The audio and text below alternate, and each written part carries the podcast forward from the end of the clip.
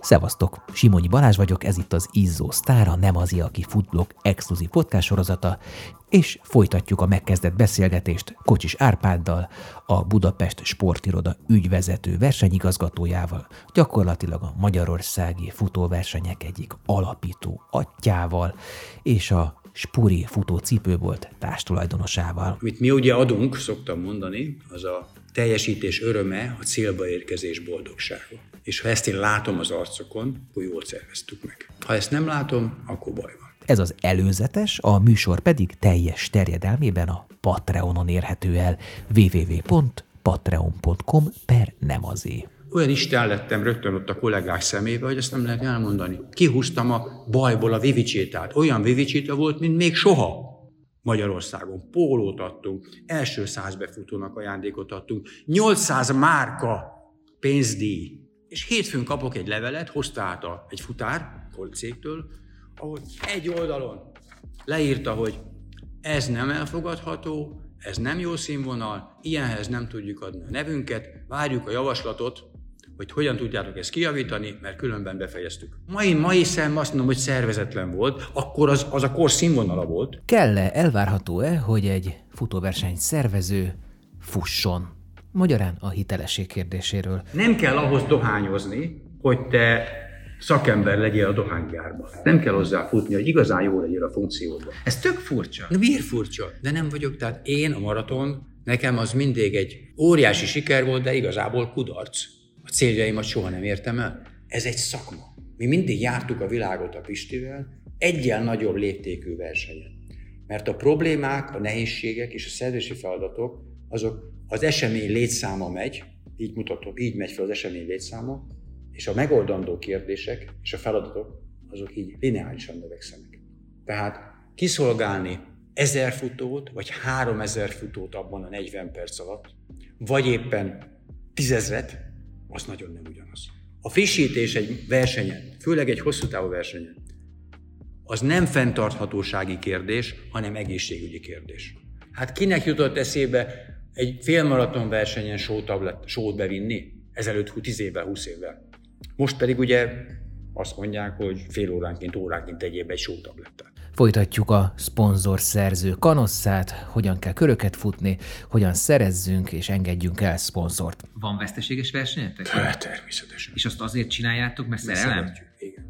Keresztfinanszírozás. Ezt, ezt közösen hogy keresztfinanszírozás. A tulajdonosok úgy döntöttek, az első közgazdasági tanfolyamra bevinnénk a szupermaraton adatait, azt mondják, hogy ki az a barom, aki ezt csinálja, vagy rögtön adja a vég, ha nem egyes kapna, ha nem azt javasolná, hogy ezt azonnal szántsák be és felejtsék el. Kocsis Árpád mesél életútjáról, amit eddig csak alul exponáltan és ritkásan ismerhettünk. Apám traktoros volt, édesanyám pedig adminisztrátor. Középiskolában szerettem volna sportújságíró lenni. Írtam a TF-re, hogy hogy lehetek sportújságíró. Szó lesz marketinges mentőangyalkodásról, Mecser Lajos imitálásról, az elméleti marketingből a gyakorlati marketingbe átlépésről, a tanításból a skála metróba való átnavigálásról, a legendás bajusz történetéről, nagy buktákról és örömökről, vivicsitták és maratonok történetéről, a maratonok szintidejének megállapításáról és fontosságáról. Tehát én azt láttam a világban, akkor már négy-öt nagy versenyen voltam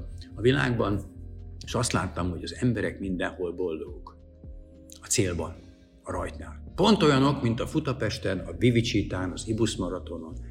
Sokkal rosszabb a futóruházatunk, mint ahogy kinéznek itt Bécsbe, vagy Belgiumban, vagy bárhol a világban, de ugyanolyan boldogok. És akkor én azt, én, én, én azt mondtam, hogy mit mondott a Cooper? Én meg a Hobbitból. Az Émszről, aminek egy darabig alelnöke volt Árpád, tehát a Maraton és utcai futóversenyek nemzetközi szövetségéről, méretgazdaságosságról, tehát hogy meddig nagyobbodhatna egy fővárosi félmaraton vagy maraton.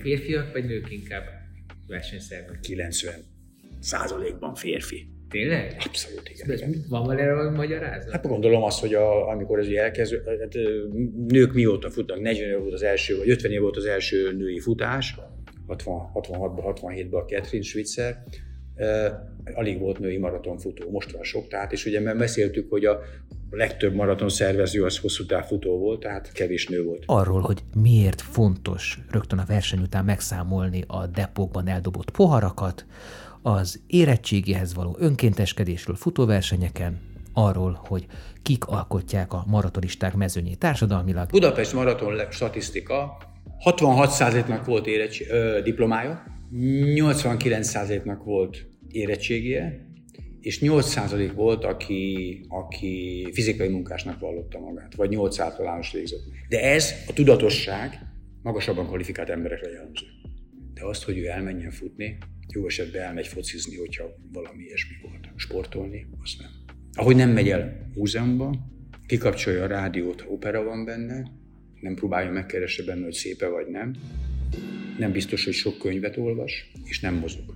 Ez egy ilyen, ez, ez, ez a lépcső. Miért fontos tudatosítani mindenkivel, mindenkor a környezetünkben a mozgás fontosságát, akár imamalomként is. Érettségi találkozón megkérdez az osztályba, hogy gyerekek, ki tud 10 kilométert futni, akkor mondjuk így 40-50 fölött, akkor egy kus van az osztályban. Ha szerencséd van, akkor van egy vagy két osztálytársad. Az ember mozgásra termet.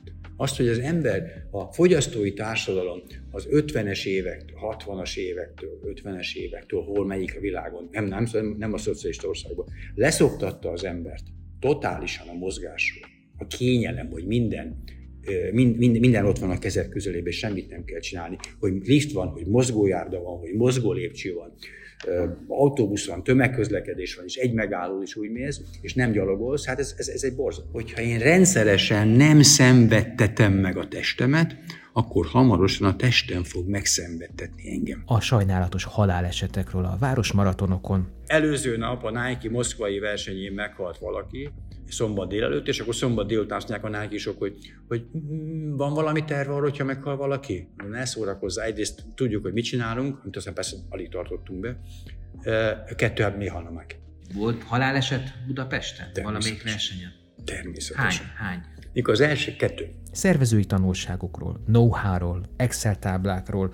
Ez egy, mondjuk azt, hogy egy futógyár. Ez így teljesen jól hangzik. Ez egy futógyár. Valamikor csak céhes műhely volt, aztán lett belőle szépen ment egy futógyár. Ez olyan, hogy aki ide beteszi a lábát, az benne van az állás hirdetésben, most azt szokott benne, hogy, hogy 14-16 hétvégéddel mi rendelkezünk. Ha ezt te nem tudod vállalni, akkor ne gyere. Aki a rostán átesik, az első kérdésem, még telefonban, vagy valakinek a kérdése, hogy tudod, hogy nem fogsz több BSI versenyen indulni? Nem fogok Vivicsitát futni? Nem. Há, akkor meggondolom. És tízből kilenc azt mondja, hogy hát akkor nem jövök. Hát ennyi volt az előzetes, a teljes beszélgetés a Patreonon érhető el www.patreon.com per nem azért. Szeretni vagy gyűlölni lehet, megváltoztatni azt hiszem később gyűlölni, hát azért ne hülyeskedj, ki, ki gyűlölne téged, hogy miért gyűlölnének téged. Az élet komplikálta is tudod. Érdekel ez az adás? Akkor szállj be a finanszírozásba, legyél patronálója a 12 éve fennálló blog és podcast működésének, és férj hozzá további extra tartalmakhoz is, írott, vizuális vagy hangi formában, amik a futás vonzás körzetében levő izgalmas alakokkal, alakokról készülnek. És ha tetszenek a műsorok, iratkozz fel a csatornára a Podpeden, a Spotify-on vagy éppen a Facebookon.